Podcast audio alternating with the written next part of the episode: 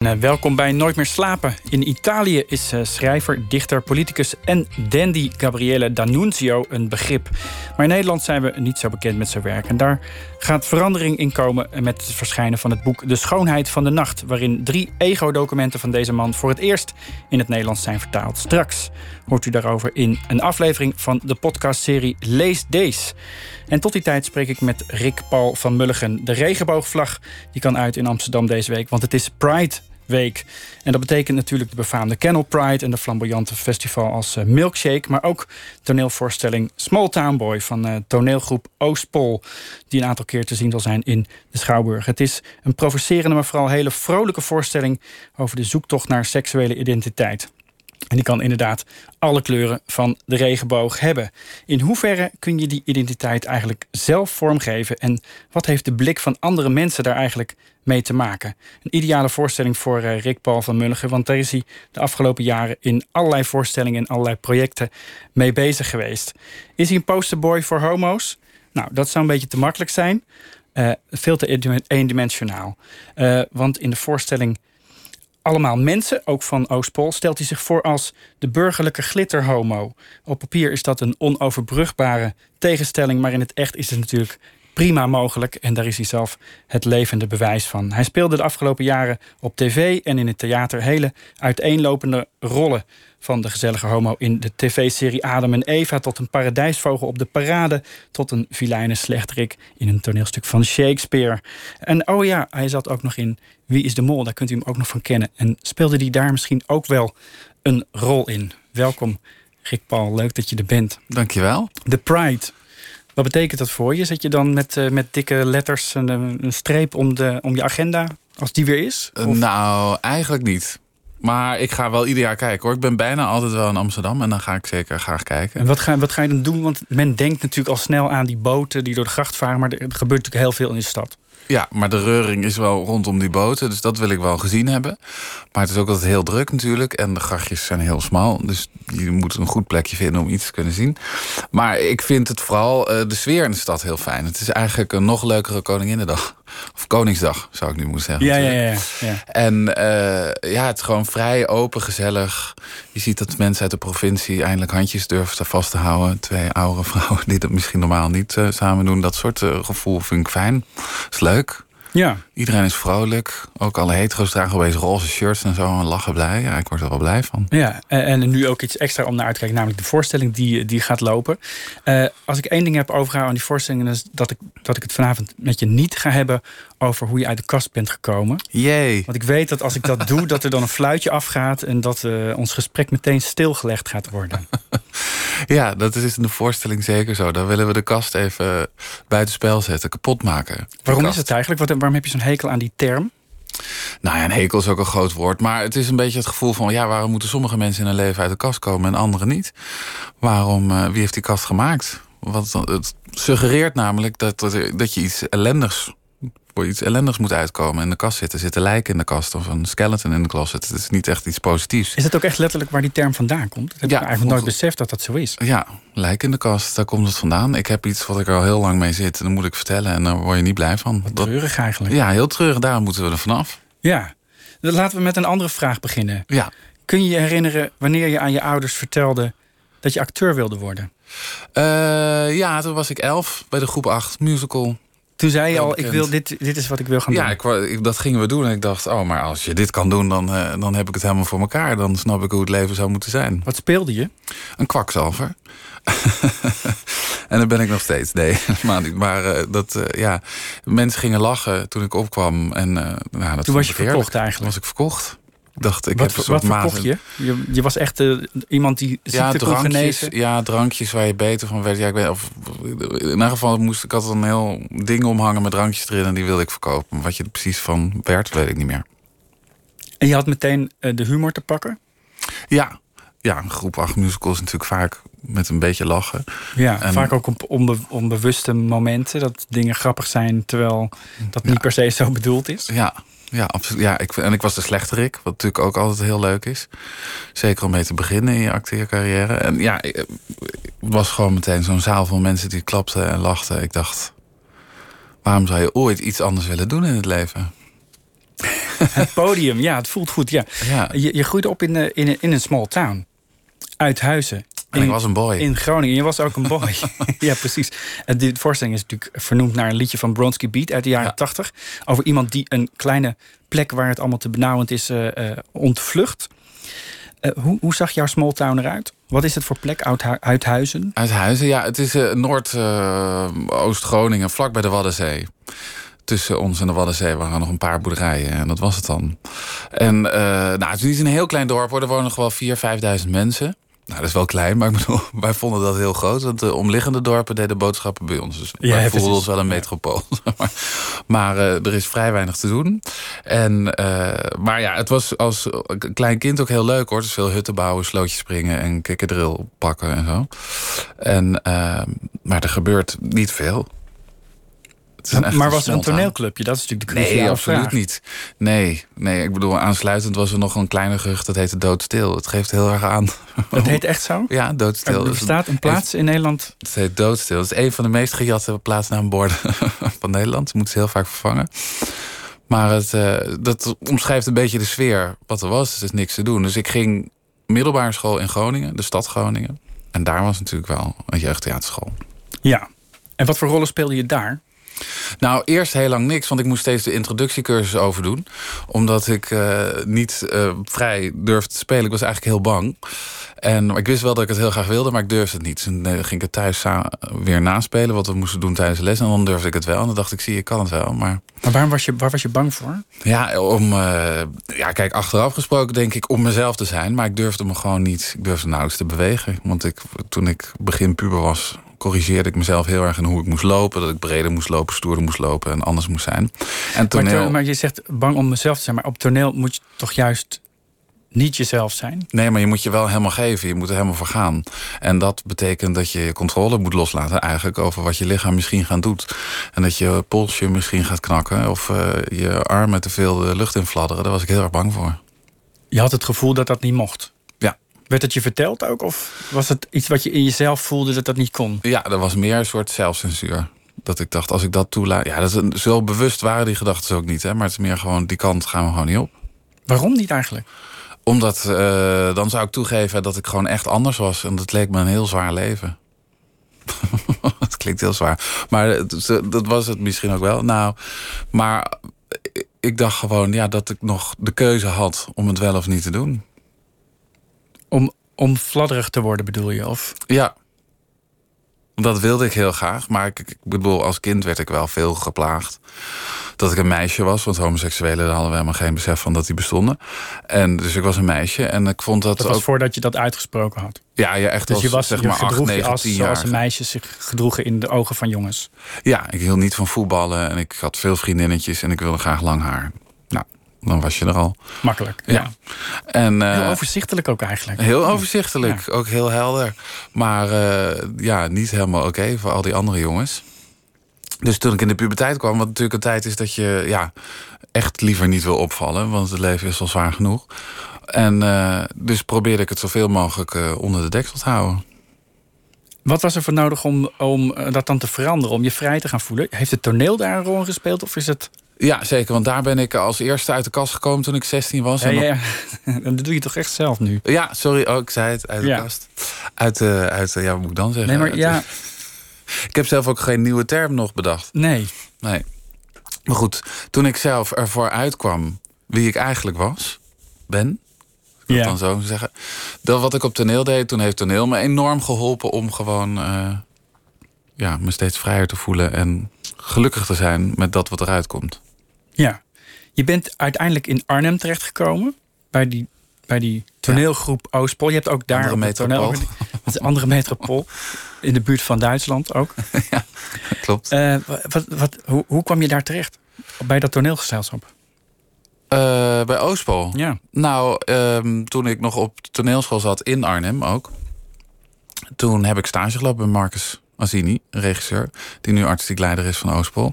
En dat is eh 14 jaar geleden. En sindsdien werken we gewoon regelmatig samen. Dus via hem kom ik bij Oostpol terecht. Eigenlijk aan het begin van je, van je ontluikende carrière heeft hij je opgepikt. Als Mijn allereerste werk heb ik bij hem gedaan. En ik eh, ben er nog steeds. wat, wat is dat voor een man?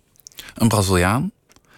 en dat is uh, ook wat hij is. Heel gepassioneerd. Uh, en heel erg. Um, het is uh, zeker bij deze voorstelling, hij is geen activist, maar ook weer wel. Maar dan vanuit de liefde en niet vanuit het schreeuwen. En ja, ik vind het heel fijn om met hem te werken. Hij is heel erg een spelersacteur, zoals wij dat zouden zeggen. Dus hij kijkt heel erg naar de spelers die hij heeft. En wil daar graag mee werken, wat die mensen zelf meebrengen. Ja, want hoe gaat dat? Want het stuk wat jullie nu spelen is niet door hem zelf geschreven of door jullie zelf geschreven. Maar je werkt echt, hij werkt echt met de acteurs zoals ze zijn. Ja. Hoe werkt dat? Ja, nou is het bij deze voorstelling inderdaad wel een beetje vreemd. Want allemaal mensen waar je het toen straks over had, wat we hiervoor hebben gedaan, dat komt helemaal uit de spelers zelf. Dus dat heeft iedereen zelf geschreven, persoonlijke verhalen. En dus daar werkt hij echt puur met wat de mensen brengen die hij voor zich heeft. En dit is een stuk uit Duitsland, wat zo gemaakt is met die mensen in Duitsland. Alleen spelen we het na. maar het wordt als het ware getransformeerd naar jullie eigenlijk toch ook wel persoonlijke situatie. Ja, Want je wel zit naar onszelf jou ook inderdaad aan een bushalte in Noord-Groningen ergens staan. Misschien wel met die koptelefoon op, met de muziek die je inspireert om weg te gaan. Heb je dat eigenlijk ooit gedaan? Ben je ooit, heb je ooit die neiging gehad om daar weg te rennen? Um, Los ja. van het feit dat je op een gegeven moment natuurlijk wegging, maar eh, die, op die small town boy-achtige manier. Ja, zeker wel. Maar ik heb, mijn redding is ook wel geweest dat ik naar de middelbare school in de stad ging. Want dat was al een soort vluchten iedere dag weer. Maar zo voelt het wel. Ja, s ochtends de trein nemen en dan s ochtends s'avonds de trein weer terug. Was altijd weer, nou dan gaan we weer. Maar het, mijn verschil was, kijk, Smolton Boy, dat nummer... heeft die jongen thuis bij zijn ouders ook heel ingewikkeld. Want dat had ik gelukkig niet. Het was allemaal oké? Ja. Dat je acteur wilde worden? Ja, ja ook zeker. Ja. Ja. Uh, wanneer, wanneer kwam de eerste paradijsvogel eigenlijk op je radar? Uh, het gegeven paradijsvogel. Ja, vind ik een heel mooi begrip. Paradijsvogel. Nou, het programma vroeg in de jaren negentig paradijsvogels had je en de stoel later. En dat waren, dan werden bijzondere mensen gevolgd. Paradijsvogels. Ja. En dat vond ik als kind al een waanzinnig fantastisch programma. Wat pak je erin aan? Dat ik dacht, oh, die mensen die hebben, die hebben het gevonden dat de, de, de vluchtroute uit, de, uit het leven... waar iedereen door dezelfde pas loopt en er hetzelfde uitziet. En die doen gewoon waar ze zin in hebben en zijn heel gelukkig. Vond ik heel inspirerend. De, de vraag is dan, kijk je naar die mensen... denk je, god, zo wil ik ook zijn? Of... Nee, ook met een bepaalde afstand, want ze waren heel vaak ook een beetje koekoek. Net gek. Ja. ja. Dus dat was. Uh, en ik wist dat ik dat niet was. En dat is die burgerlijke glitterhomo voor mij. Ja. Dus ik voel dat ik die paradijsvogel ben. Maar ik zit ook heel graag op de bank ook lekker naar de voice te kijken, bij spreken. Dus die burgerlijkheid uh, omarm ik ook met liefde. Inmiddels. Ja, ik, ik ken de, paradij, de term paradijsvogels ook heel erg uit het nachtleven. Waar je mensen hebt die als het ware in een soort zwart gat leven. En die daar die je ook niet kunt voorstellen dat ze ooit in het daglicht treden. Ja.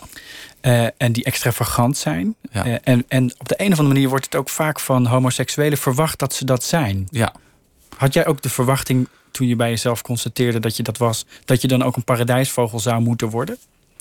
Uh, nou ja, het hoort inderdaad natuurlijk wel bij. En dat ik dan ook nog acteur ben. Ja, tuurlijk ben ik acteur. Dus je bent natuurlijk creatief. Je bent vast gezellig. En ik kan lekker met je shoppen. Je maakt veel grappen.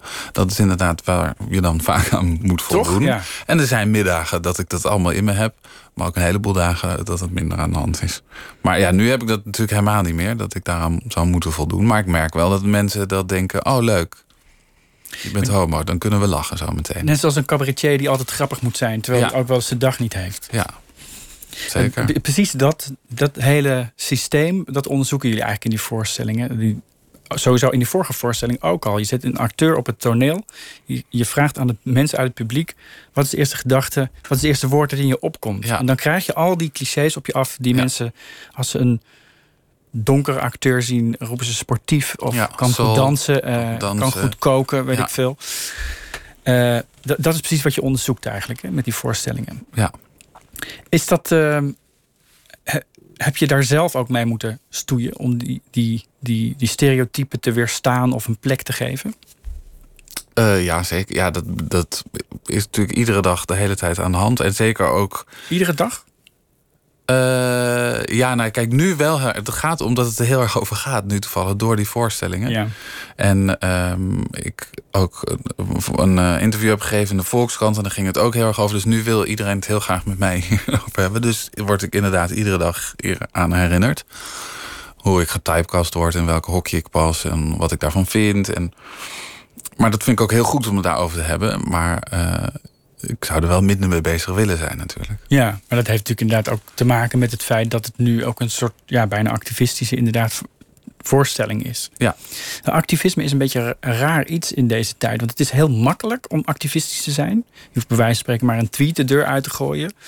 En tegelijkertijd is het heel moeilijk, omdat je al heel snel heel kwetsbaar bent. Wat overheerst voor jou? Um, ja, ik vind het vooral wel heel moeilijk. Ik vind deze voorstelling best spannend om te doen. Want ik ben niet zo heel activistisch. Niet dat ik me niet wil laten horen, best, maar ik word gewoon niet zo snel boos en voel niet heel snel de woede. Wat mijn personage eh, aan het einde van de voorstelling toch best wel voelt. behoorlijke woede. En ik vind dat toch wel spannend om het op die manier uh, aan te grijpen. Ben toch dan misschien de nuchtige Groninger die denkt... nou, doe me rustig aan. Laten we gewoon normaal praten met elkaar dan komt het wel goed. Maar je bent wat dat betreft ook al, al, al heel snel activistisch. Hè? Het is natuurlijk niet alsof je bewijs... Je hoeft niet een demonstratie, je hoeft niet een spandoek te maken. Je, hoeft niet, uh, je hoeft niet een pamflet te schrijven. Alleen, alleen al foto's maken van je privéleven... en die op social media delen... is al eigenlijk een activistische daad. Ja, absoluut. En dat, dat gebeurt ook. Het wordt ook steeds meer opgepikt. En, uh, maar het is inderdaad ook makkelijk... Uh, het is ook meer sneller een voorbeeld voor jongere homo's bijvoorbeeld, wat ik laat zien op Instagram en dat soort dingen. En dat vind ik dan weer heel fijne kant eraan.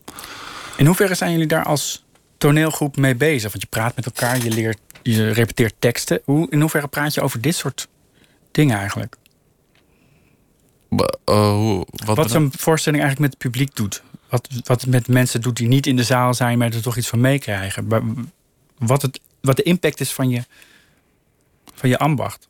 Ja, daar hebben we het zeker over. En, maar ja, je hebt natuurlijk geen controle wat het doet buiten de voorstelling.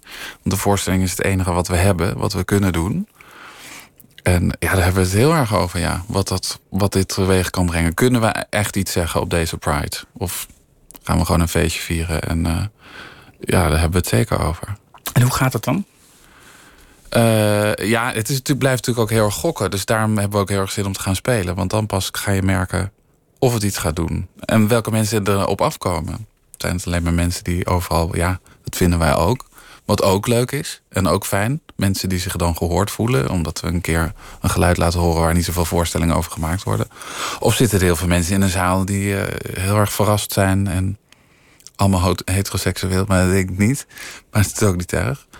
Dus ja, dat kun je natuurlijk niet zo goed sturen. Welke mensen erop afkomen en wat het gaat doen. Maar het verhaal vertellen, dat is wat je kunt doen. Kun je iets vertellen over hoe zo'n voorstelling en hoe zo'n groep dan met elkaar werkt?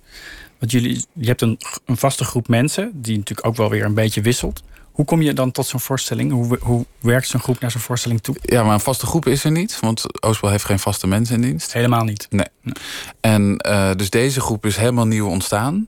En, maar die komt echt voort vanuit dat Marcus deze voorstelling wilde maken. Die die kende uit Duitsland. En dan mensen erbij zoekt die hij denkt die er goed bij passen. Maar wij moesten elkaar weer opnieuw leren kennen en uh, heel veel met elkaar erover hebben. Ja, wat, want sommige mensen in de voorstelling zijn heteroseksueel en alles was eigenlijk nieuw voor ze waar we het over hebben. Dus dan hebben we het ook heel erg over dat wat de een verbaast, de ander niet. En ben je gewoon ook levenservaringen aan het delen en leer je nieuwe dingen. Ja, dat, dat is natuurlijk altijd een issue. Hè? Dus mag je als, uh, als heteroseksueel in een homovoorstelling spelen, bijvoorbeeld. Ja. Uh, en, en moet je ook vertellen wat je seksuele geaardheid is. Ja. Um, heb je ook bijvoorbeeld overwogen of het een aardig of geinig idee zou zijn om juist jij in een voorstelling over homoseksualiteit, die echt heel erg daarover gaat, juist een hetero te spelen? Ja, dat zou heel leuk zijn geweest, maar dat hebben we niet gedaan. maar, uh, dat is altijd een issue, hè, toch? Ja. Kun je Heel Kun je erg. dat omdraaien? Het gebeurt natuurlijk heel vaak dat een, een heteroseksuele man een homo speelt en daar vervolgens een prijs mee wint omdat hij zo mooi authentiek speelt. Ja, dat gebeurt inderdaad vaak die kant op wel en andersom vrij weinig. Um, maar in deze, voorst deze voorstelling gaat er zo letterlijk over dat het ook weer, ja.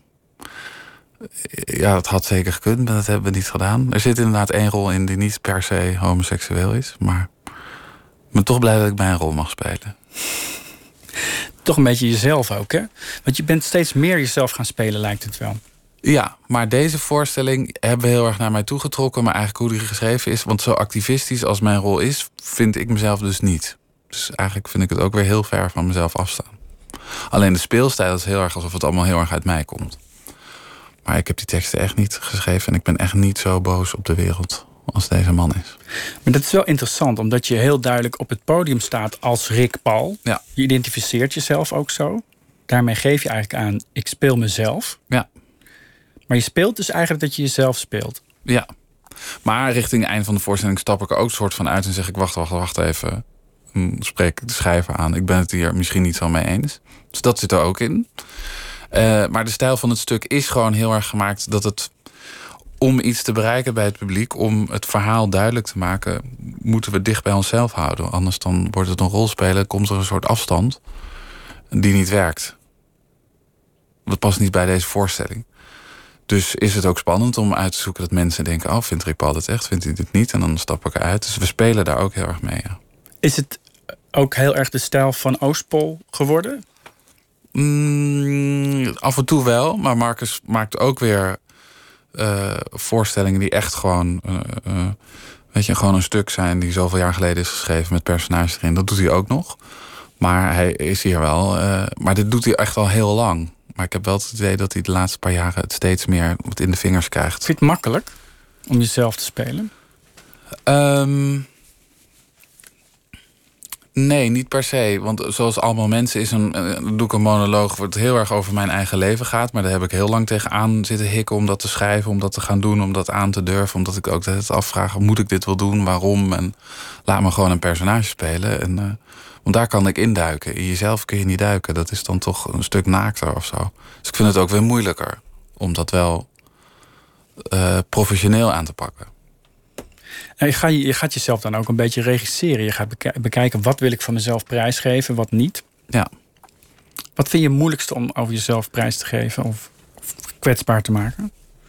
Um, nou, kijk. Van de dingen die je toch gedaan hebt. Ja, nou, al dit, al dit ge, geklets, zeg ik nu even, maar al, over homoseksualiteit en hoe dat voor mij is, dat vind ik eigenlijk heel moeilijk. Omdat er altijd een stemmetje in mij zit van ja, maar hier zitten de hetero's niet op te wachten.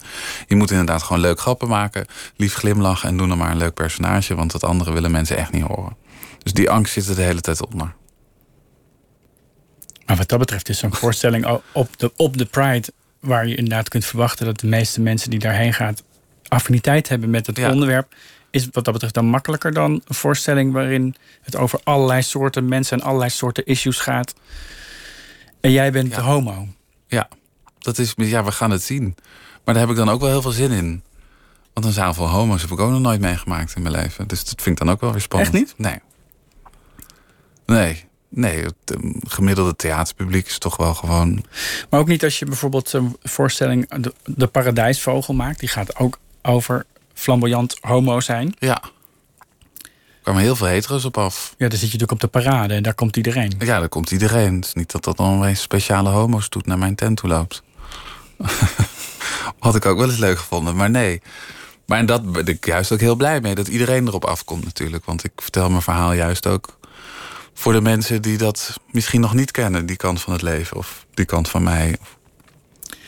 Dat hele homo-emancipatieverhaal is natuurlijk ook veel ingewikkelder geworden de afgelopen jaren. Hè? Want je had natuurlijk, vroeger was je gewoon bij spreken, wie was homo of wie was hetero. Ja. Nu uh, heet dat uh, LHBTIQ ja. en je kunt er eventueel nog wat meer ja. letters achter plakken. Uh, dat snap ik en dat vind ik ook terecht, want ieder moet zichzelf bij wijze van spreken kunnen definiëren. Maar ik heb ook wel eens het idee dat dat het ook ongelooflijk veel ingewikkelder heeft gemaakt, omdat het zoveel weerstand oproept ja. Merk je dat ook?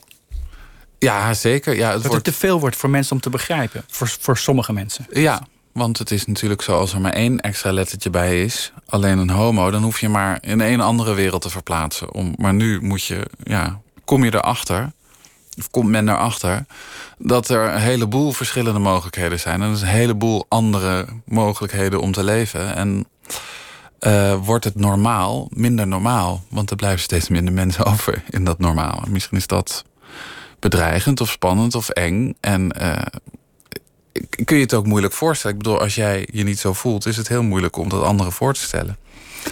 Het, het gekke is dat aan de ene kant wordt dat steeds verder gedifferentieerd en kan iedereen zich op zijn eigen manier identificeren.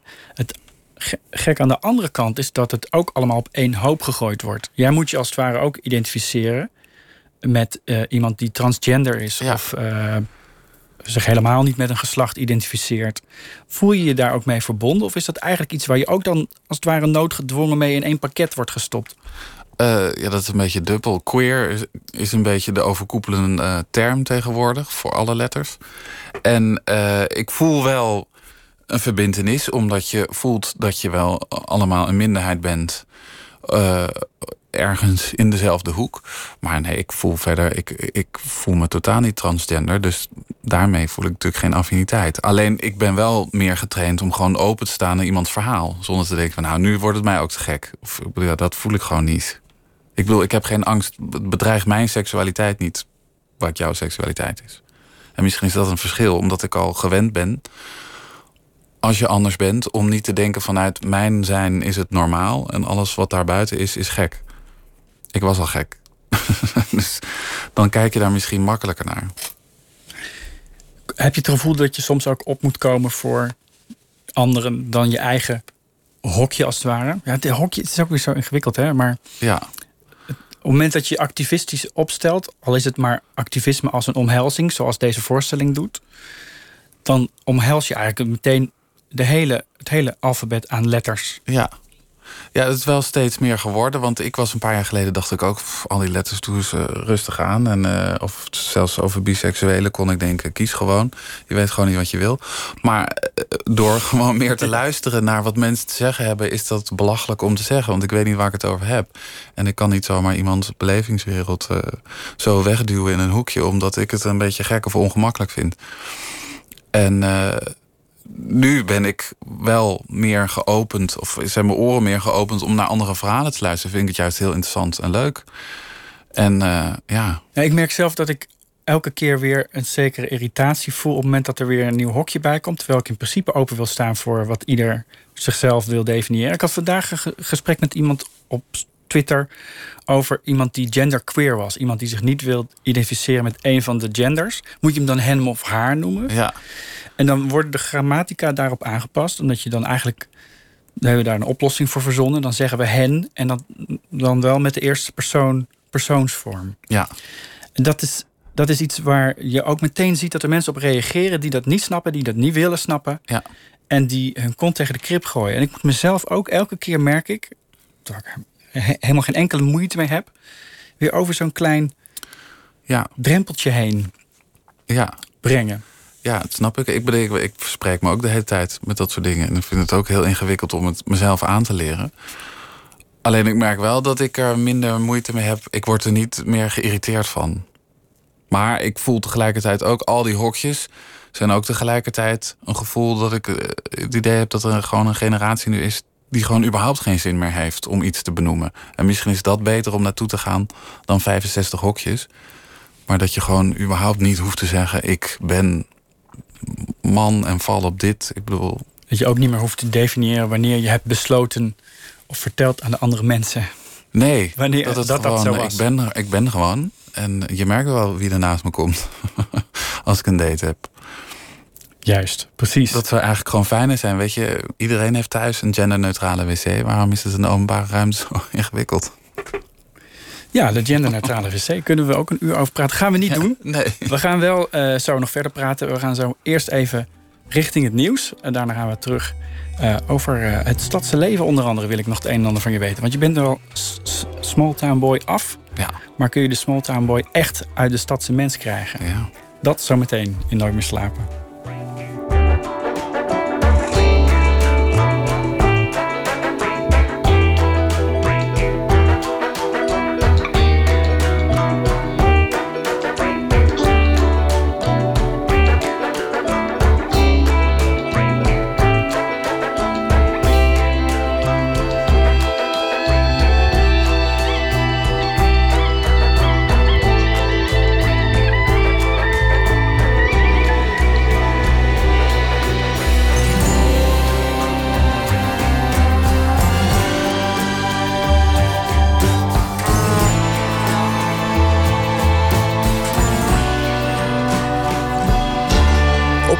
1. Het nieuws van alle kanten.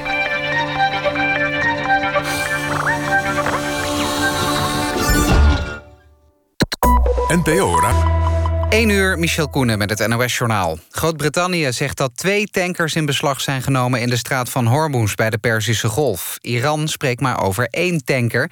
Het andere schip zou al de Iraanse wateren hebben verlaten... na een waarschuwing. Eén tanker is dus naar een Iraanse haven gesleept... omdat het zich niet zou hebben gehouden aan internationale regels. Wat dat precies was, zegt Iran niet. Groot-Brittannië noemt de Iraanse actie onaanvaardbaar.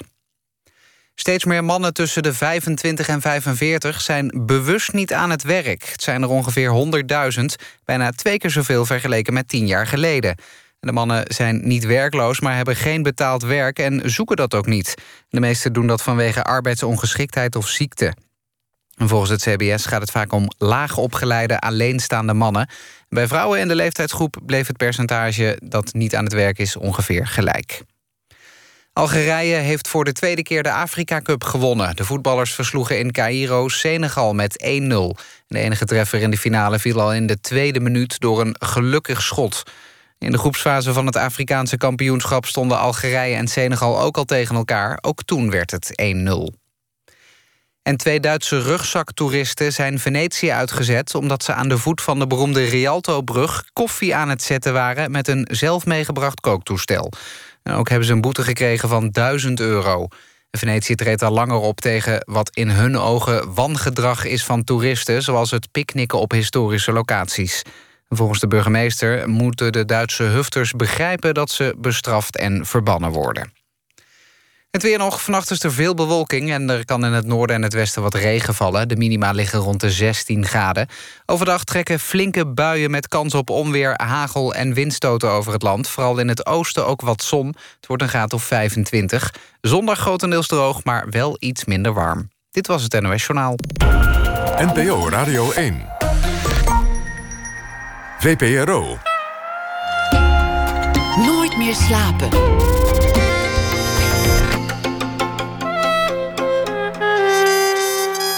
met Atze de Vriezen.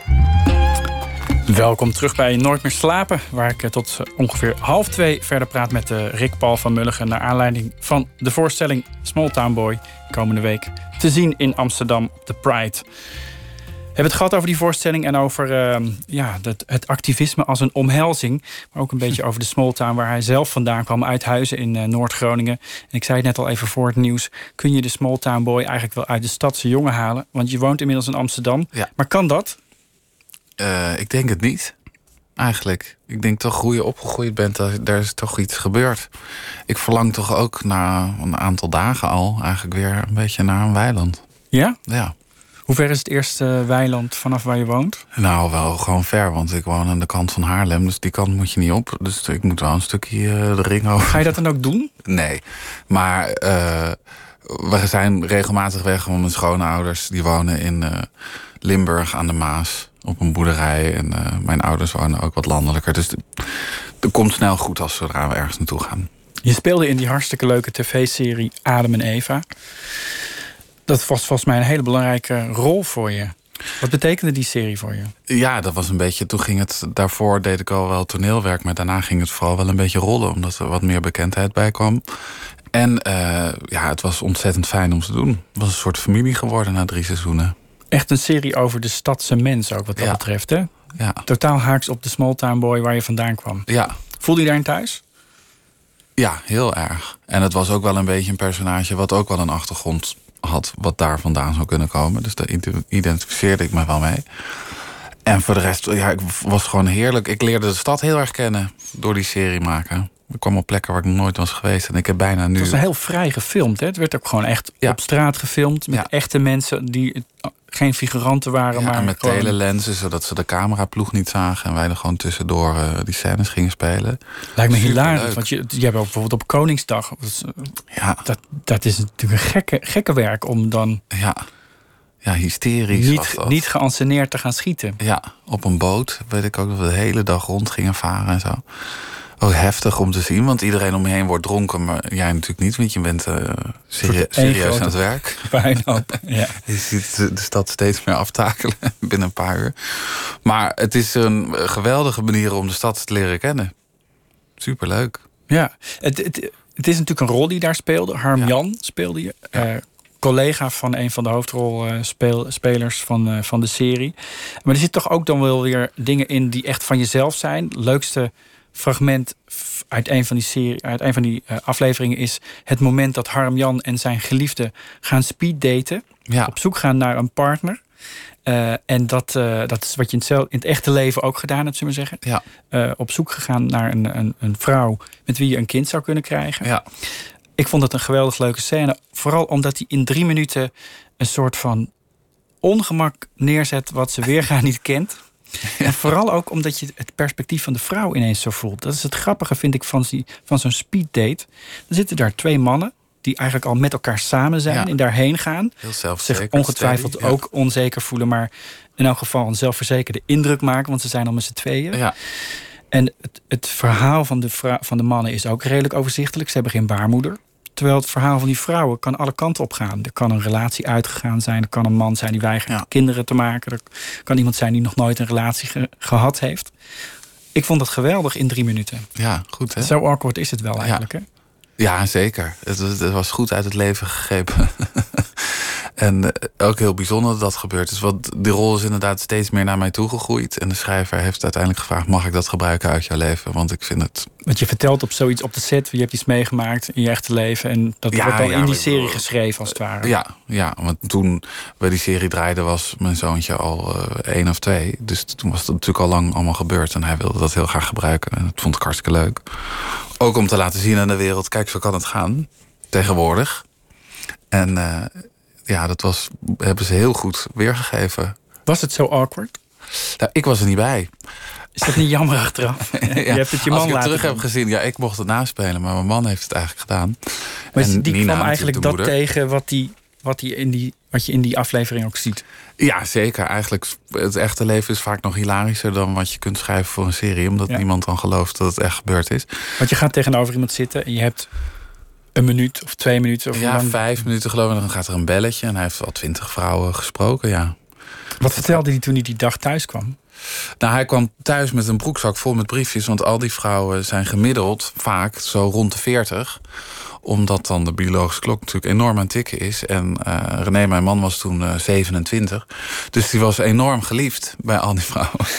omdat de meeste... Is ook een knappe vent. Ja, knappe vent en jong. En de meeste homomannen die er kwamen zijn ook rond de 40. Dus iedereen was, zag gewoon een potente, jonge, gezonde man. Dus die gaan allemaal dat nummer door.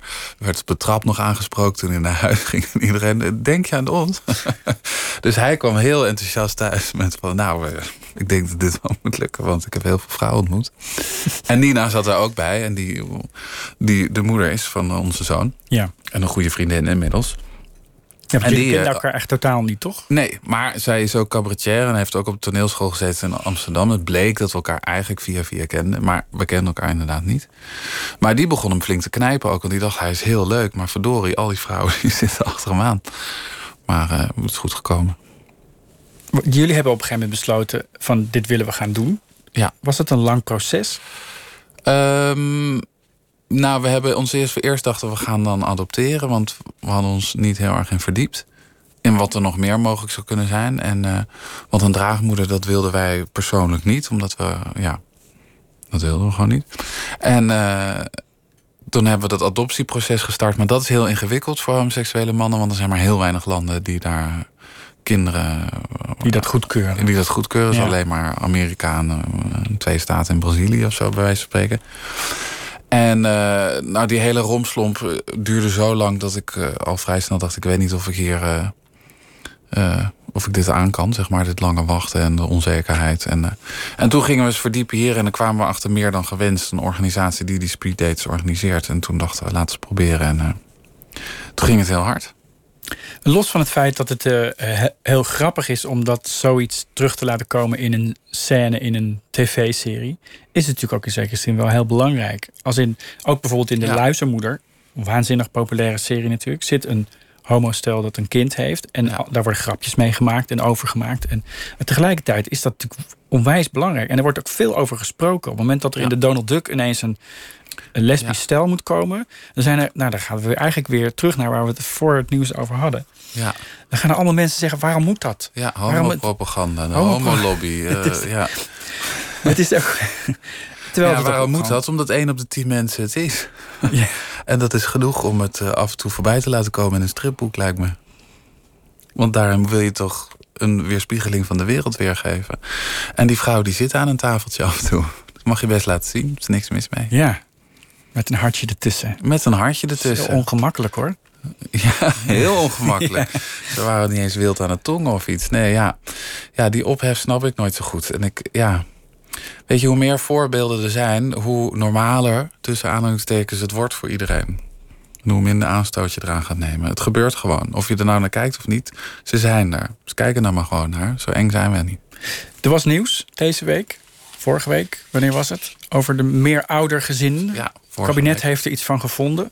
Ehm, En jij was niet blij. Nee, absoluut niet. Nee, Kun want je uitleggen wat het kabinet eigenlijk besloten heeft? Het kabinet heeft besloten dat in Nederland heb je twee wettelijke ouders. En daar blijven we bij. Dat is wat ze besloten hebben. En dat is, eh, er was al jarenlang onderzoek gedaan door een staatscommissie, ingesteld door de regering. En die kijken vanuit het belang van het kind, hebben met allerlei experts jarenlang onderzoek gedaan en hebben daarbij besloten: het is goed, beter voor het kind als hij, hij of zij, al zijn ouders worden erkend als wettelijke ouders. En dat hebben ze naast zich neergelegd. Waarom? Waarom? Omdat er een aantal christelijke partijen in de Tweede Kamer zitten die het niet aankunnen, denk ik. Wat dat betreft zou je misschien ook dat wel hebben kunnen verwachten met zo'n kabinet. Ja. Ja, ja, zeker. Maar het is toch teleurstellend. Want het vorige kabinet eh, wilde dit wel aannemen. Maar toen kwamen de nieuwe verkiezingen en nu zitten we hiermee. En het duurt al een paar jaar en het is gewoon, eh, ja. Want waarom is dit een probleem? Eh, omdat als eh, ik en Nina overlijden, mijn zoon wees is terwijl mijn man nog leeft. En dat is natuurlijk heel raar. Dat is eigenlijk de meest eenvoudige uitleg waar je eigenlijk al genoeg aan zou moeten weten. Ja. Om, Je kunt mijn zoon niet uitleggen dat hij. je hebt geen twee papa's, je hebt er maar één. Nee, ik heb er echt twee, gaat hij dan zeggen. En een moeder, maar een moeder heeft altijd gezag. Nou, dat, is gewoon omdat daar het kindje uitkomt. Maar eh, ja, waarom is het zo ingewikkeld om drie mensen gewoon. Het is namelijk zo. Dat is onze situatie.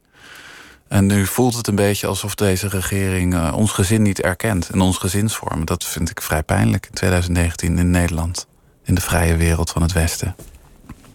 het past wel in deze tijd dat het niet, dat het niet doorgaat. Er lijkt wel op heel veel vlakken een soort terugtrekkende beweging richting, richting conservatief gedachtegoed te zijn. Ja, aan een bepaalde kant. Maar aan de andere kant groeit ook die groep die meer letters in de LHBT... Snap je? Ik vind dat beide geluiden harder worden. Dus er is meer, het is meer de tijd van harder roepen. Wat je vindt, denk ik. Ja, ik weet het niet. En dat ben je dus ook wel een beetje gaan doen.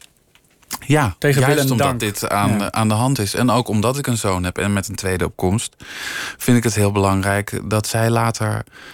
niet zoals wij nu maar uit moeten blijven leggen... dat hij ook echt wel gelukkig is. Maar zijn er, zijn er juridische trucs die je uit kan halen om zoiets recht te breien? Nee. Nee. Nee, nee, eh, een wettelijke ouder is bij gewoon... een tweede kind ga je het misschien andersom doen, maar dat zegt nog steeds niks over het eerste kind. Kan Eh, dat eigenlijk? Ja, dat kan. Ja, dat kan wel, maar dat doen we niet. Juist omdat we ook willen beschermen dat de kinderen nooit uit elkaar gehaald kunnen worden. En dat zou je dan wel kunnen doen en dat willen we niet.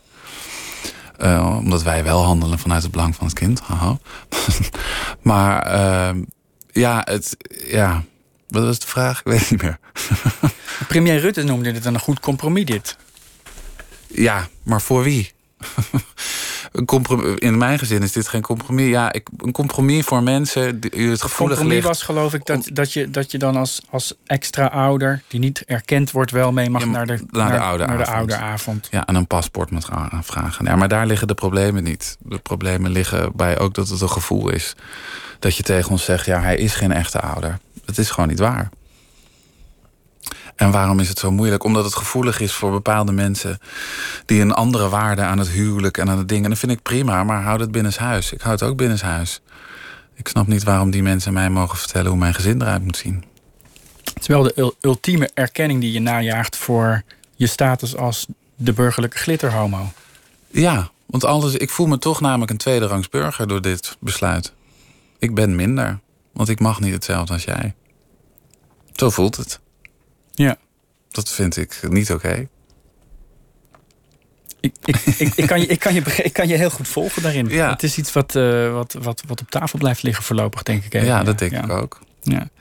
Het grappige is, ehm, eh, dit, dit is iets wat je, wat je, dat verhaal kun je heel overtuigend vertellen. Je zit ook bij, je zat bij Jinek van de week en dan Mhm. is er geen haar op mijn hoofd dat eraan twijfelt dat jij een, ehm, een hele goede vader bent, die, eh, die geduldig is voor zijn kind. En tegelijkertijd, als ik je op het toneel zie staan, dan kan, zie ik je ook af en toe ongelooflijk filijn zijn. Ja, En soms, en dat is volgens mij wat je het allerleukst vindt om te doen, met een knip van de vinger ja, ineens omslaan. Dat is eigenlijk veel enger dan dat je een rol van slechterik speelt een hele avond lang.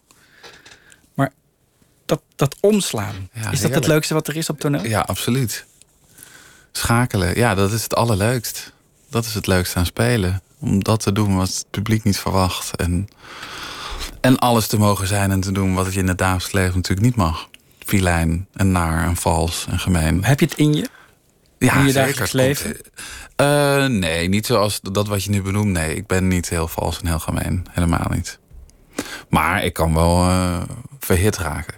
Verhit. Wat ik zo grappig vind, wat je, wat je ook doet, is. Dat is ook logisch als je een voorstelling over homoseksualiteit. dan zit er ook seksualiteit in. Ja. Dat doe je ook lekker, lekker, weet je, provocerend, Ja, extra dik erbovenop. ja. Maar dan, dan is het grappig natuurlijk dat er zitten. We hebben voorstellingen over eh, homoseksualiteit. Verwachten mensen dat misschien wel. En toch schuurt dat op de een of andere manier. Ja. Dat is eigenlijk wel gek dat dat zo is, toch? Ja, maar zo is het ook inderdaad wel heel erg geschreven, omdat het inderdaad. eh, Het speelt met het feit dat homo's inderdaad weinig over echt seks hebben in een ruimte vol hetero's. Omdat je toch een beetje denkt, ja, daar zit niemand op te wachten om dat nou te horen. Vinden mensen vies, eng en spannend. En juist om dat zo provocerend te brengen, dit personage wil dat heel graag, zodat mensen het eens even goed horen en kijken wat er dan gebeurt. En word je er inderdaad ongemakkelijk van, ha, dan hadden we dus gelijk. Het is om iets aan te kaarten dat het inderdaad gek is. Want ik, weet je, ik eh, kijk mijn hele leven naar romantische comedies met seksscènes tussen man en vrouw. Ik word er niet ongemakkelijk van. Waarom gebeurt het andersom dan wel? Ja. Kun je het uitleggen waarom dat zo is? Oh, omdat ik gewoon vanaf kinds af aan gewend ben om me te verplaatsen in een ander. Maar romantische comedies houden wel heel erg van ongemak. Ook bijvoorbeeld, we hebben het net gehad over speeddaten. Nou, als je één ding veel in moderne romcoms tegenkomt, dan is Ja. het daten, Ja, internet daten, omdat het zo ongemakkelijk is. Er zijn mensen dol op. En ook mis- totaal mislukte of misplaatste versierpogingen, dat vinden mensen prachtig die naar romcoms kijken. ja. Maar dat is inderdaad ongemak wat herkenbaar is. En dat is natuurlijk fijn.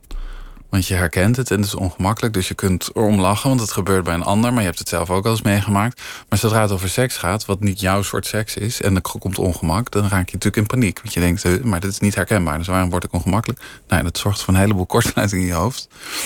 Maar het heeft natuurlijk ook mee te maken dat je het gewoon...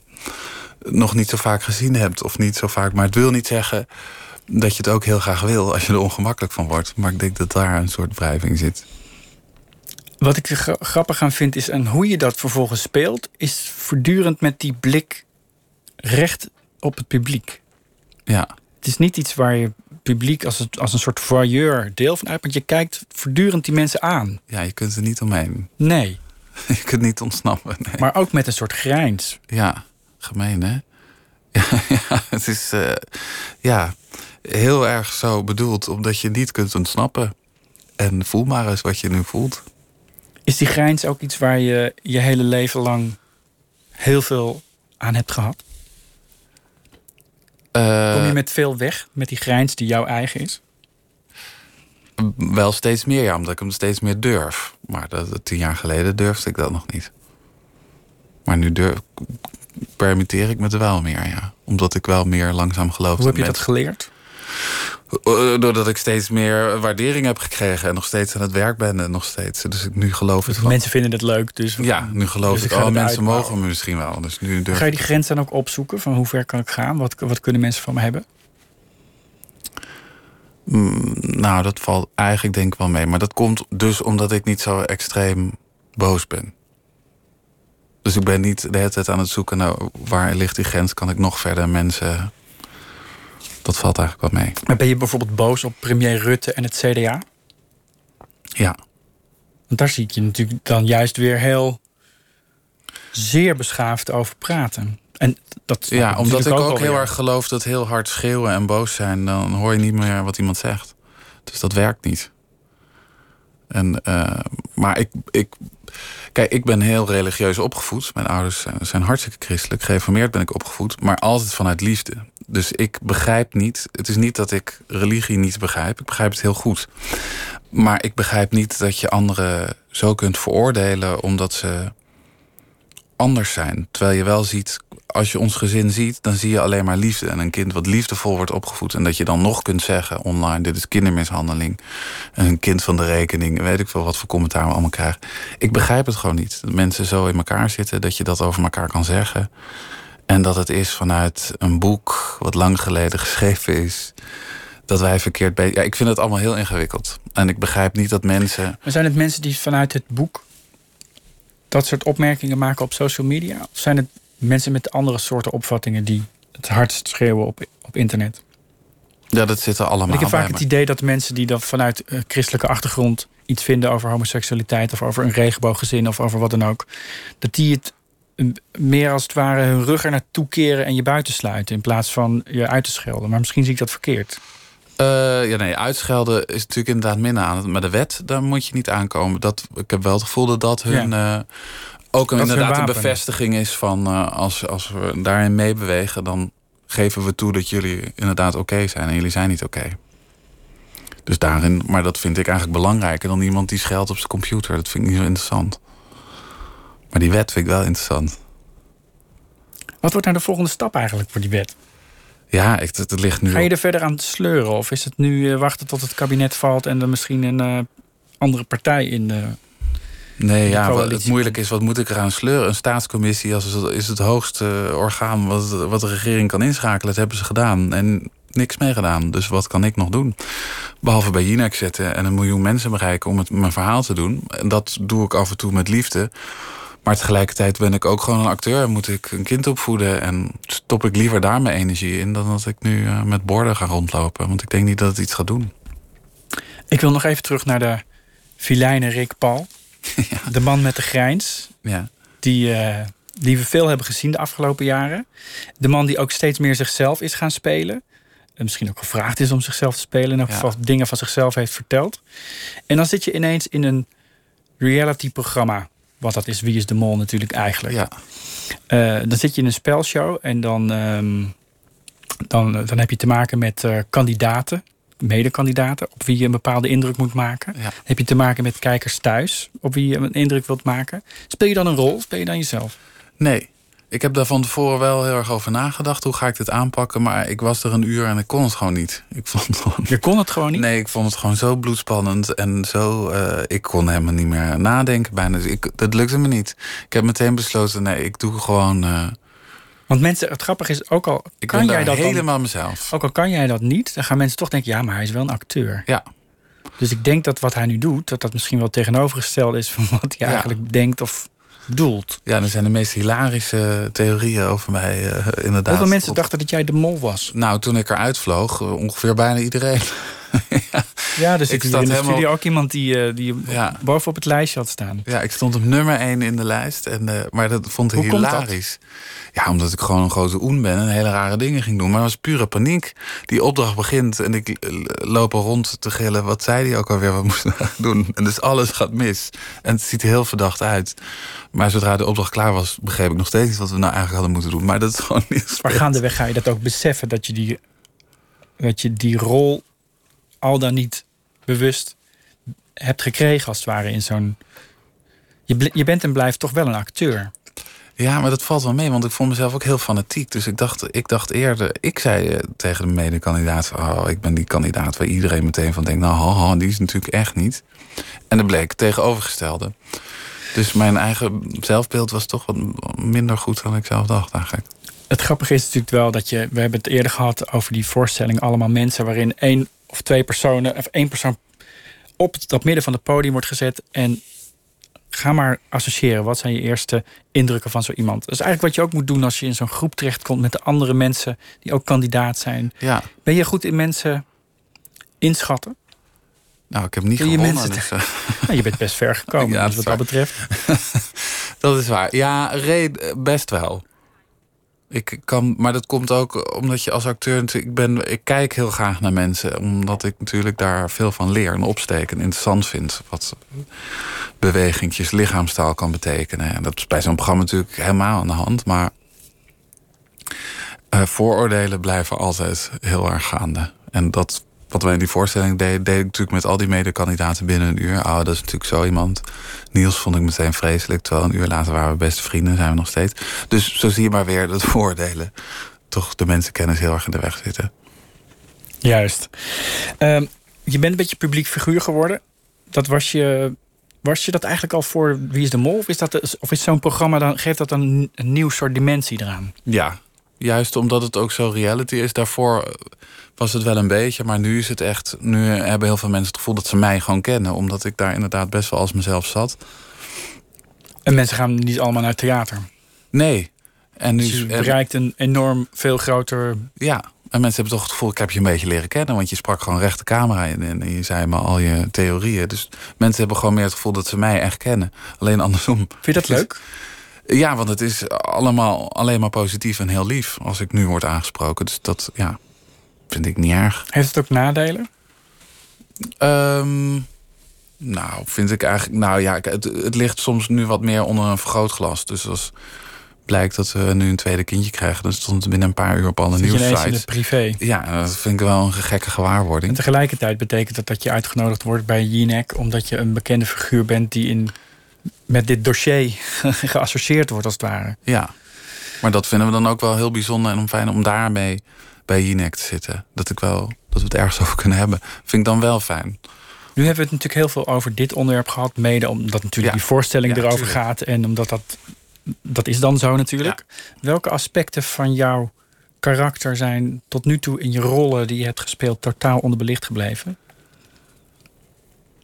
Oh jee, nou dan weet ik niet of die er zijn. Want ik heb nog veel meer... Kijk, in deze voorstelling is natuurlijk... Het homoseksuele, het filijnen, dat komt allemaal naar boven. Maar ik heb nog heel veel andere rollen gespeeld. En daar is ook wel veel naar boven gekomen. Maar ehm, Waar gaan we het de volgende keer over hebben? Dat bedoel ik eigenlijk. ja, waar gaan we het de volgende keer over hebben? Dat weet ik ook niet. Over iets anders. ja, Nou ja, wat dat betreft is, de, is het podium natuurlijk wel een soort vrijhaven voor je... waarin je van alles en nog wat kan uitzoeken en uitproberen. Toch? Die indruk heb ik als ik je zie spelen. Ja, zeker. Nou, ik ga naar bij het Nationaal Theater in Den Haag vast in dienst. En ik ga daar juist weer, denk ik, heel veel echt personages induiken. En theaterstukken. Klassieke stukken spelen. Dus het, ook. eh, ja, meer het ambacht weer induiken. Waar ik ook heel veel zin in heb. Wat is het eerste volgende wat je gaat doen? De Gebroeders Leeuwenhart. Van het kinderboek. Dat moet dan natuurlijk nu je vader bent. Dan ga je natuurlijk ineens in dat soort rollen verdiepen. Ja, leuk. Heb ik wel zin in. En Othello, Shakespeare ook weer. Ja. Dankjewel dat je hier wilde zijn. Eh, De Pride staat voor de deur. Eh, 23 juli begint de voorstelling, toch? ja, En hoeveel keer gaan jullie spelen? twee weken maar. Tien keer in de Schouwburg in Kort eigenlijk, hè? Heel kort. Ja, het is speciaal voor die Pride. Eh, ja, de voorstelling eh, die eh, heet eh, Small Town Boy. Naar het nummer van Bronski Beat. Dankjewel dat je hier was, Rick van Mulligen.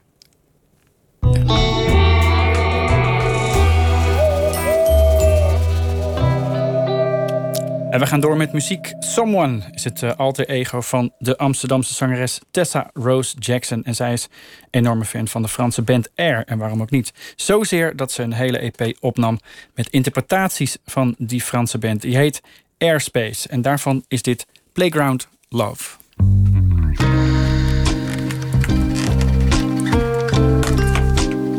Dankjewel. Ik vond het heel leuk.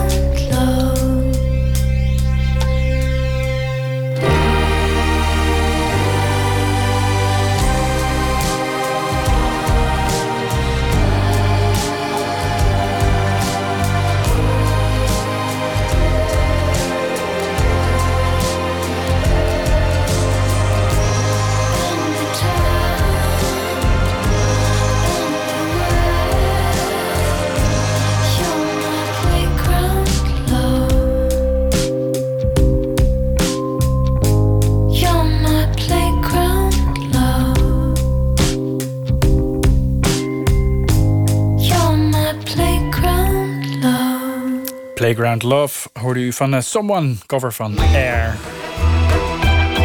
Nooit meer slapen. Met de actie SWOP zet het uh, Letterenfonds in samenwerking met boekhandels en uitgeverijen vergeten auteurs in de schijnwerpers. In de aflevering van vandaag staat de Italiaanse schrijver Gabriele D'Annunzio centraal met het boek De schoonheid van de nacht.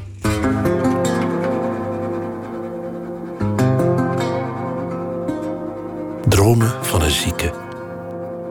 Mijn ogen zijn omzwachteld. Ik lig op mijn rug op bed. Met mijn bovenlichaam roerloos, met mijn hoofd achterover wat lager dan mijn voeten. Ik til mijn knieën iets op om het plankje dat erop rust schuin te houden. Ik schrijf. Gabriele D'Annunzio, de Italiaanse schrijver die leeft in de eerste helft van de 20e eeuw, die veel schreef en die ook doorschreef toen hij bijna blind was geworden na te zijn neergestort met zijn gevechtsvliegtuig in de Eerste Wereldoorlog. Wat hij toen schreef, staat nu in het boek De Schoonheid van de Nacht. Autobiografische geschriften verzameld, vertaald en becommentarieerd door Jan van der Haar. In mijn hele houding voel ik de stijfheid van een in basalt gehouwen Egyptische schrijver. De kamer is geheel verduisterd. Ik schrijf in het donker. Ik trek mijn sporen in de nacht, die stevig tegen mijn linker en rechterheup ligt, als een vastgenagelde plank. Welkom bij de podcast Lees Deze. Ik ben Anton de Goede en ditmaal gaat het dus over Gabriele D'Annunzio. Zijn levensloop is turbulent. Je kan ook zeggen om je vingers bij af te likken. Naast schrijver was hij dichter, journalist en politicus. Maar ook een dwarse dandy die zich liet leiden door esthetische principes. Ook een vrouwenjager, een cocaïne-junk. En in de Eerste Wereldoorlog speelde hij volgens ingewijden een helderrol in het Italiaanse leger. Dit is trouwens zijn stem. Silenzio che parla Gabriele D'Annunzio. Un'altra gioventù, quella del capitano dei reali carabinieri Vittorio Bellifanni, è abbattuta. Gabriele D'Annunzio anno 1917 in de kathedraal van Udine... waar hij een begrafenisrede hield voor een andere Italiaanse oorlogsheld. Maar er kleeft ook een smet aan D'Annunzio. Er zijn lezers die hem niet moeten. Bijvoorbeeld omdat hij zeer close was met Mussolini. D'Annunzio wordt een foute schrijver genoemd. Samen met Jan van der Haar en met letterkundige Reinier Speelman... ga ik op zoek naar of, en zo ja hoe fout, D'Annunzio eigenlijk was. Hoe zat het met die oorlogsavonturen? Wat valt hem kwalijk te nemen? We beginnen bij het begin. Allereerst, wie was hij en waar hebben we het over? Jan van der Haar. Mensen gingen echt plat voor hem, met name de vrouwen. Hij, hij was iemand met een uh, verpletterende indruk op vrouwen. En je vraagt je af hoe dat, hoe dat dan kon. Want als je de foto's ziet, het was een tamelijk onoogelijk, klein, kaal mannetje met een enorme snor. En een grote neus. En uh, ja, een geweldig verteller moet het geweest zijn. En een geweldig schrijver dus. Ik, ik, ik heb iets achter de schrijver D'Annunzio ontdekt... toen ik zijn brieven die opgenomen zijn aan Giuseppina Mancini... zijn toenmalige vriendin uit het dagboek Solus ad Solam, vertaalde. En ik heb ervoor gepleit om die brieven opgenomen te krijgen... in uh, De Schoonheid van de Nacht. Omdat die brieven, uh, naar mijn idee, ook... Uh, uh, binnen het hele rijk geschakeerde beeld dat ik wilde geven van de schrijver D'Annunzio, daar iets aan toevoegen. Namelijk het, het hele menselijke aspect. Dat het iemand was die volgens mij ook wel aardig was. Settignano, 7 november 1907. Bij deze brief ontvangt u een geheimzinnig doosje. Maak het voorzichtig open want er zit iets formidabels in. Een klauw. De klauw van een sperwer. Het ding heeft materieel en kunstzinnig gezien geen waarde. En ik geneer me enigszins om het u aan te bieden. Maar misschien vindt u het aardig om het kromme teken af en toe te dragen. Vanwege de eigenaardigheid van het geval. Vergeef me en lach er maar om. Dat geniale van D'Annunzio schuilt in, in uh, het vernieuwende dat hij uh, in zijn werk heeft weten te brengen. Hij, hij heeft allerlei dingen ontdekt. Hij heeft woorden uh, bedacht die heel veel navolging vonden. Dingen, elementen in zijn werk waren nieuw. Die, ja, daarom heeft hij ook zijn bijnaam gekregen: vader van de moderne Italiaanse letterkunde. Hij, hij was een vernieuwer. Het was ook iemand met, met een tomeloze inzet en een tomeloze energie. Hij schreef een toneelstuk in tien dagen, een roman in een paar maanden tijd. Het was iemand die dan ook hele dagen doorwerkte en alleen af en toe een eitje naar binnen slorpte. Eh, en ja, dat, dat was het dan. Hij, ja, hij, was, ja, hij was geniaal, omdat hij op zoveel verschillende fronten uh, zich geniaal wist te bewijzen. Als je Nocturne leest, dat is een gestileerd dagboek. En eigenlijk is het een dagboek in poëzie. Het is een lyrisch geschreven dagboek in een heel bijzondere stijl. En je merkt ook dat hij uh, het strook voor strook heeft bij elkaar heeft geschreven.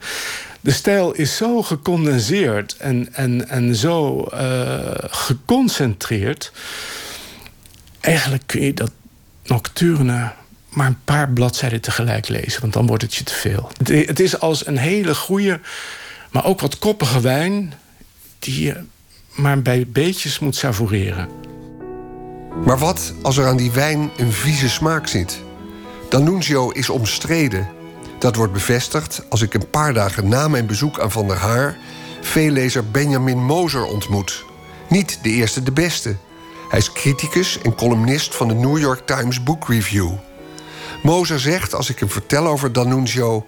dat hij hem een foute schrijver vindt... die hij om die reden links laat liggen. Precies waarom hij de antisemitische schrijver Céline nooit zal lezen. Later ontmoet ik Van der Haar opnieuw op een Amsterdams terras...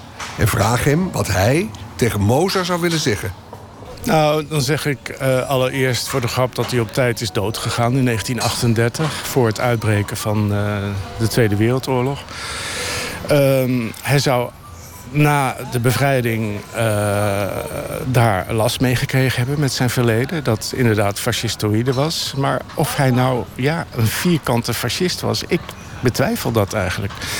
Ik vind het ook jammer voor Benjamin Moser dat hij dan niets van D'Annunzio wil lezen vanwege die foute politieke eh, voorkeur, uh, vermeende foute politieke voorkeur.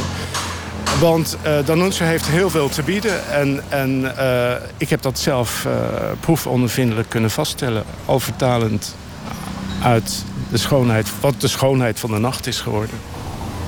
Jan van der Haar betwijfelt dus of D'Annunzio een rabiate fascist was. Op zoek naar iemand met gezaghebbende feitenkennis over D'Annunzio... beland ik bij Reinier Speelman. Werkzaam aan de Universiteit Utrecht. Ook bij hem komt meteen de omstreden reputatie van D'Annunzio ter sprake. Ik heb als, uh, als student eigenlijk zijn werken al leren kennen. Dat was in een tijd dat D'Annunzio uh, weliswaar een zekere reputatie had van belangrijk schrijver... maar vooral in Italië niet echt populair was. Hij werd geassocieerd met het fascisme en zo. Dit waren de late jaren zeventig. Uh, links was nog aan de macht. En um, je kon niet tegen iedereen zo zeggen van... nou, ik vind D'Annunzio zo'n fijne schrijver. Dat werd niet gewaardeerd. Sterker nog, als je op bezoek ging naar zijn uh, ja, zijn grote villa die hij gekregen heeft van de Italiaanse staat aan het Gardameer. Dan zaten er Norse mensen die je dan een kaartje moesten verkopen, maar die een grijns op hun gezicht hadden van nou ja, ik ben wel lid van de communistische partij hoor. Uh, dat ging toen nog zo. Allemaal wat veranderd in Italië. Uh, Jammer in zekere zin dat links in Italië zo weinig meer voorstelt. Maar in elk geval is er wat meer ruimte voor een meer evenwichtige waardering van D'Annunzio en zijn werk.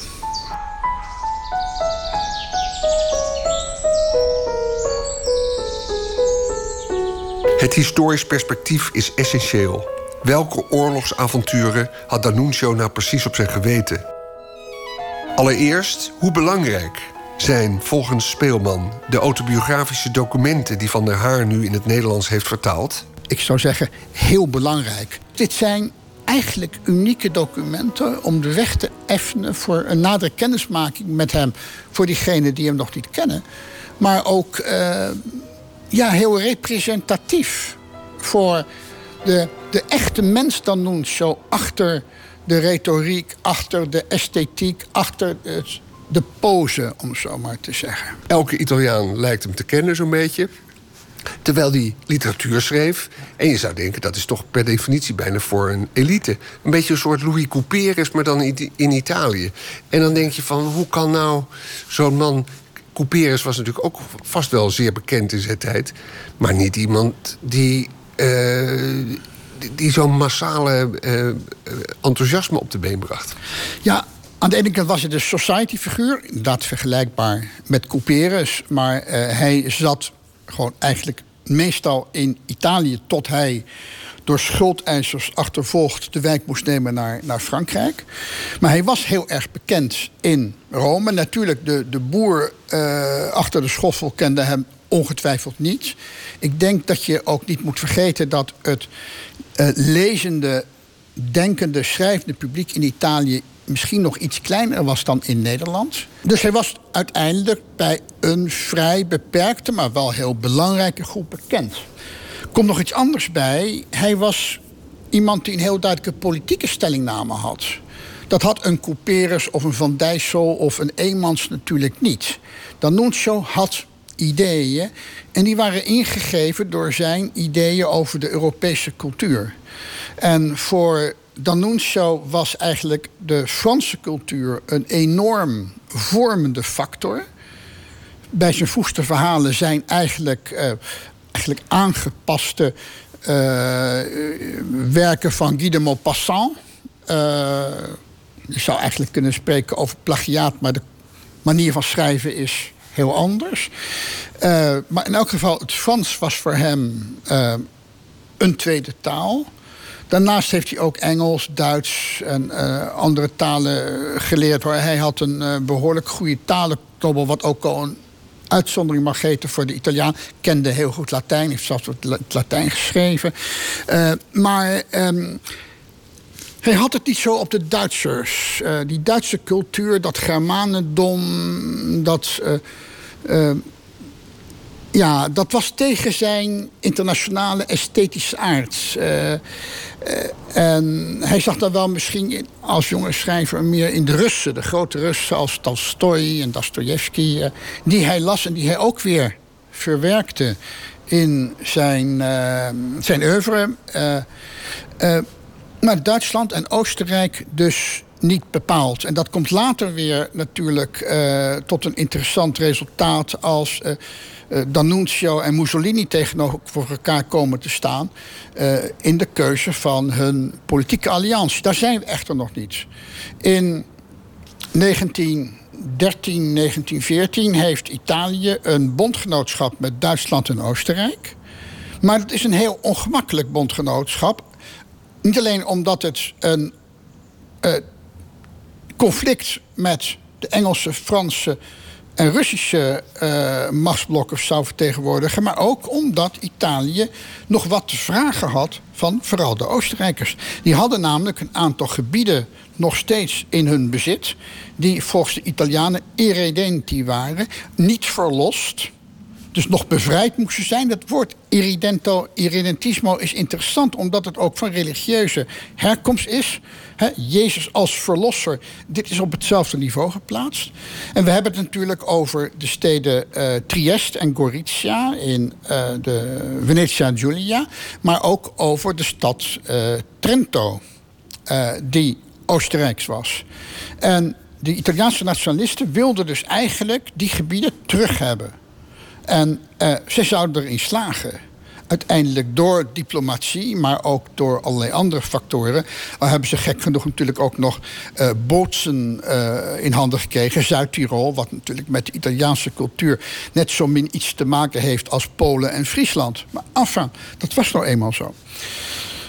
En uh, D'Annunzio die maakte dus propaganda voor een ommezwaai in de internationale politiek. En hij was niet de enige, want hij had aan zijn kant de futuristen, de groep rond Marinetti. Sintesi musicali futuriste di Aldo Giuntini.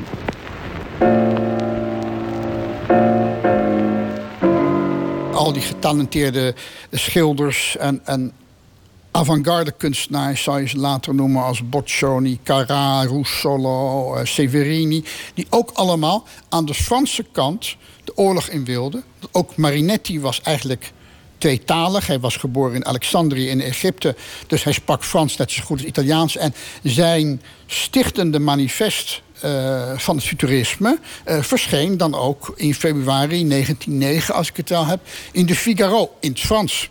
En daarna kwam het nog een keer in het Italiaans. La festa dei motori di guerra.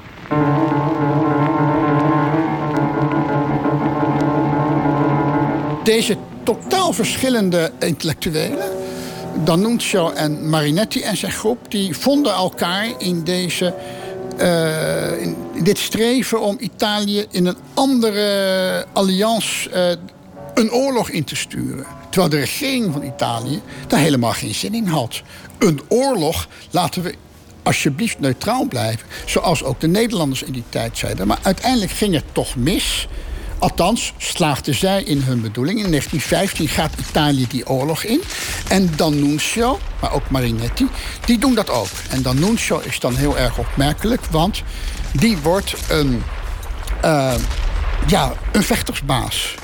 Hij gaat vliegen, in die tijd iets totaal nieuws. Een klein vliegtuigje vloog hij boven Wenen en stortte over de stad manifesten uit. Uh, ongetwijfeld in het Duits of tweetalig gesteld. Waarin hij zei van Oostenrijkers, vecht niet tegen Italië, want onze eisen zijn legitiem. En we zullen niet uh, opgeven voordat wij Trieste en Trento in handen hebben. Uh, maar ook was hij wat agressiever bezig door op de Adriatische Zee in hele snelle boten. rond te varen en allerlei bliksemacties uit te voeren. En ook daar had hij enorm veel succes mee vanwege zijn grote moed en doorzettingsvermogen. hij heeft behoorlijk wat schade aangebracht ten detrimente van de Oostenrijkers. Valt hem iets kwalijk te nemen eigenlijk? Ik zou zeggen van niets. Uh, het is in ieder geval iemand die durf had. En, en, ja, die. Kijk, nationalisme is lange tijd natuurlijk een soort uh, uh, vloek geweest als, als begrip. En ik hoop persoonlijk dat we in Nederland nooit uh, nationalistischer worden dan wat er nu zijn. Want dat is het misschien wel erg genoeg.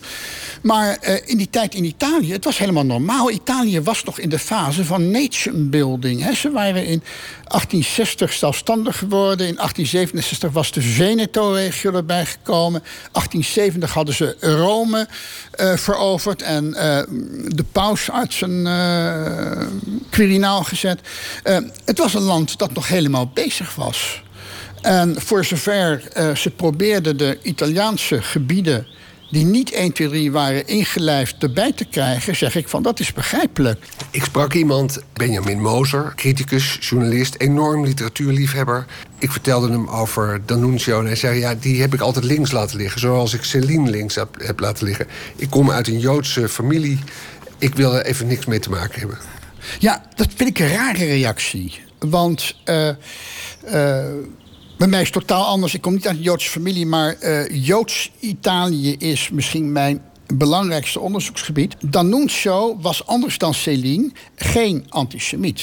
D'Annunzio was iemand die eigenlijk misschien wel het soms had over het Italische ras en, en dat soort dingen in de zin van de erfgenamen van de Romeinen. Maar hij had absoluut niets tegen Joden. En had zelfs uh, op een gegeven moment een Joodse maîtresse, Olga Levi. Uh, maar ja, dat is een van de, ik geloof, uh, eh, 70 of laat ik zeggen, een van de 40 geweest. Want dan zo, die kreeg wat hij wilde op vrouwelijk gebied. Maar geen enkel probleem. En hij had wel de schurft aan Hitler. Hij heeft een sonnet geschreven waarin hij dat uh, kleine uh, corporaaltje even de mantel uitveegt. Een heel leuk scheldsonnetje. En ik geloof dat hij ze de naam gaf van Pasquinate, een verwijzing naar het Pasquino-beeld in Rome, waar je vroeger, eh, nog steeds trouwens, uh, venijnige gedichtjes kon achterlaten om de politiek te kritiseren. Um, dus um, D'Annunzio is voor Joodse lezers niet alleen een uh, prima uh, verantwoorde auteur, maar tegelijkertijd in heel veel opzichten een medestander. Het is zelfs zo dat Mussolini zoekt naar een bondgenootschap met Hitler en daar stelselmatig de oppositie van D'Annunzio, met wie hij het eigenlijk helemaal niet zo goed kon vinden, ontmoet. Want D'Annunzio zei: nee, wij gaan niet met die Germanen in zee. Vulgaire mensen. In 1938 overlijdt D'Annunzio. En dan ziet Mussolini zijn kans. Dan binnen enkele maanden kondigt hij in fases de rassenwetten af. D'Annunzio had er nooit aangewild. En uh, sluit Hitler in zijn armen. Dus uh, is een enorm tegenstander geweest van elke mofse politiek. En zeker in rassenpolitiek. Al dus Reinier Speelman. Een analyse waar Gabriele D'Annunzio postuum blij mee kan zijn. Jan van der Haar, kan jij nog iets zeggen over hoe D'Annunzio zoveel roem wist te vergaren? Het was niet alleen zijn literatuur, het was ook zijn handigheid. Zijn literatuur mocht er zijn. Die was fantastisch en bijzonder en geniaal, heb ik al gezegd. Maar D'Annunzio wist ook uh, heel handig om te springen met de media. Hij, uh, om daar een, een voorbeeld van te geven... hij debuteerde op zijn zestiende met een dichtbundel, Primovere... En uh, toen een jaar later de tweede bundel verscheen en minder aandacht kreeg, uh, bedacht hij een stunt. Namelijk uh, dat hij, bracht hij het nieuws de wereld in dat hij door een val van zijn paard om het leven was gekomen. Dus daar verschenen meteen allerlei necrologieën met, met veel gejammer en geweeklaag van die, ach, die, dat grote talent in de kiem gesmoord en. en nou ja, dat werd snel uh, ontzenuwd door de, de jonge, uh, levendige schrijver. Maar D'Annunzio wist, wist heel handig de media te bespelen. En steeds, hij bespeelde ze zelf al. Hij is zelf ook journalist geworden. Hij uh, schreef stukken voor kranten in Rome en Napels. En over allerlei onderwerpen. En ook de, ja, zouden wij nu zeggen, de roddelpers. De society-rubrieken verzorgde hij. Waardoor hij ook toegang kreeg in de plaatselijke toenmalige jetset. Dus dat versterkte zijn positie nog meer. Ik bedoel, uh, het was uh, wat dat betreft ook tegelijkertijd een soort Jord Kelder, zou je kunnen zeggen. Oké, okay, een Jord Kelder. Rare knakker, maar niet fout. En toch, Jan van der Haar mag dan in zijn boek De Schoonheid van de Nacht de aardige kant van D'Annunzio blootleggen. Hoe ging de womanizer, die D'Annunzio ook was, eigenlijk met vrouwen om? Reinier Speelman als een relatie over was, dan uh, verwerkte hij die relatie door de stof gewoon te verwerken tot element in een roman. Zo is het boek Triomf van de Dood uh, maakt gebruik van de relatie met Barbarella Leoni, een vrouw op wie die dol is geweest en van wie we de brieven hebben. En die brieven komen dan ook vaak letterlijk terug in de morbide Tristan en Isolde-achtige relatie in dat boek. Een andere relatie is die met een beroemde actrice, Eleonora Douce, de actrice van haar tijd, een, een wereldberoemde uh, persoon, met wie hij ook wat heeft gehad. En maar is dat niet eigenlijk gewoon wat elke schrijver doet? Namelijk genadeloos de werkelijkheid gebruiken voor prachtige literatuur? Je hebt gelijk, uh, heel veel mensen doen dat. Maar bij hem lag er zo bovenop dat ook geen enkele twijfel bestond. Als een Nederlandse schrijver nu schrijft over een relatie, uh, dan zul je niet direct zien: oh, maar hij heeft iets gehad met die, die actrice of schrijfster of kunstenares. Uh, D'Annunzio was heel erg direct. Dus de hoofdpersoon in de roman Il Fuoco, Het Vuur, is een heel beroemde actrice. Je kunt niet zeggen van, oh, ik heb Douze er niet ingezien. En dan worden allerlei persoonlijke dingen zo op tafel gelegd... dat ik denk, mevrouw Douze daar erg veel verdriet van zou hebben gehad.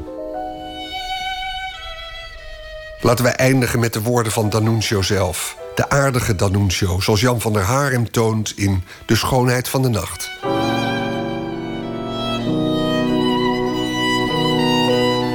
Vanochtend vroeg droomde ik dat mijn moeder zich met een jonge gezicht over me heen boog en mijn zwachtel afdeed en mijn ooglid blootlegde. En het eerst verzachtte met haar adem en er toen haar lippen opdrukte. Ik was genezen. Ik had mijn hele gezichtsvermogen terug. Mijn oog was weer net zo fris en helder als bij een ontwaken in de puberteit. Zo levendig was de illusie dat ik me trillend oprichtte op mijn elleboog. Ik lichtte de ruime zwachtel, het droge compress op. Ik sloot mijn linkeroog. Ik zag de donkere, roerloze spin weer.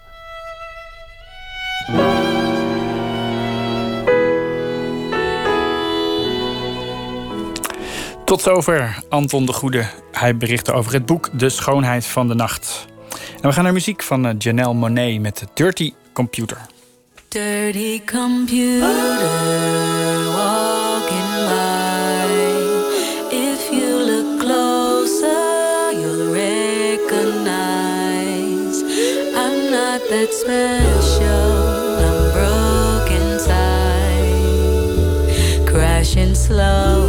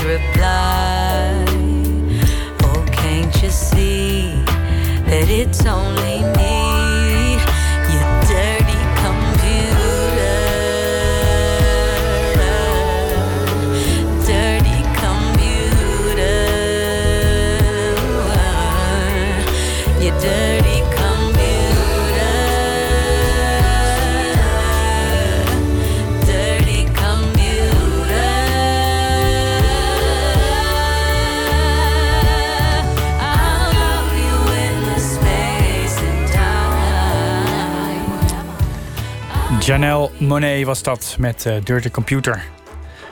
Maandag, dan eh, zijn we er weer. Dan ga ik in gesprek met filmmaker Thijs Tinbergen. Hij won een Gouden Kalf voor zijn documentaire over vossen. Hij heeft een nieuwe film. Veearts Maaike. Tot maandag bij Nooit meer slapen.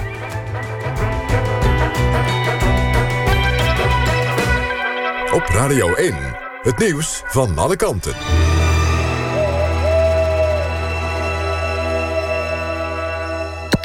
NPO Radio 1.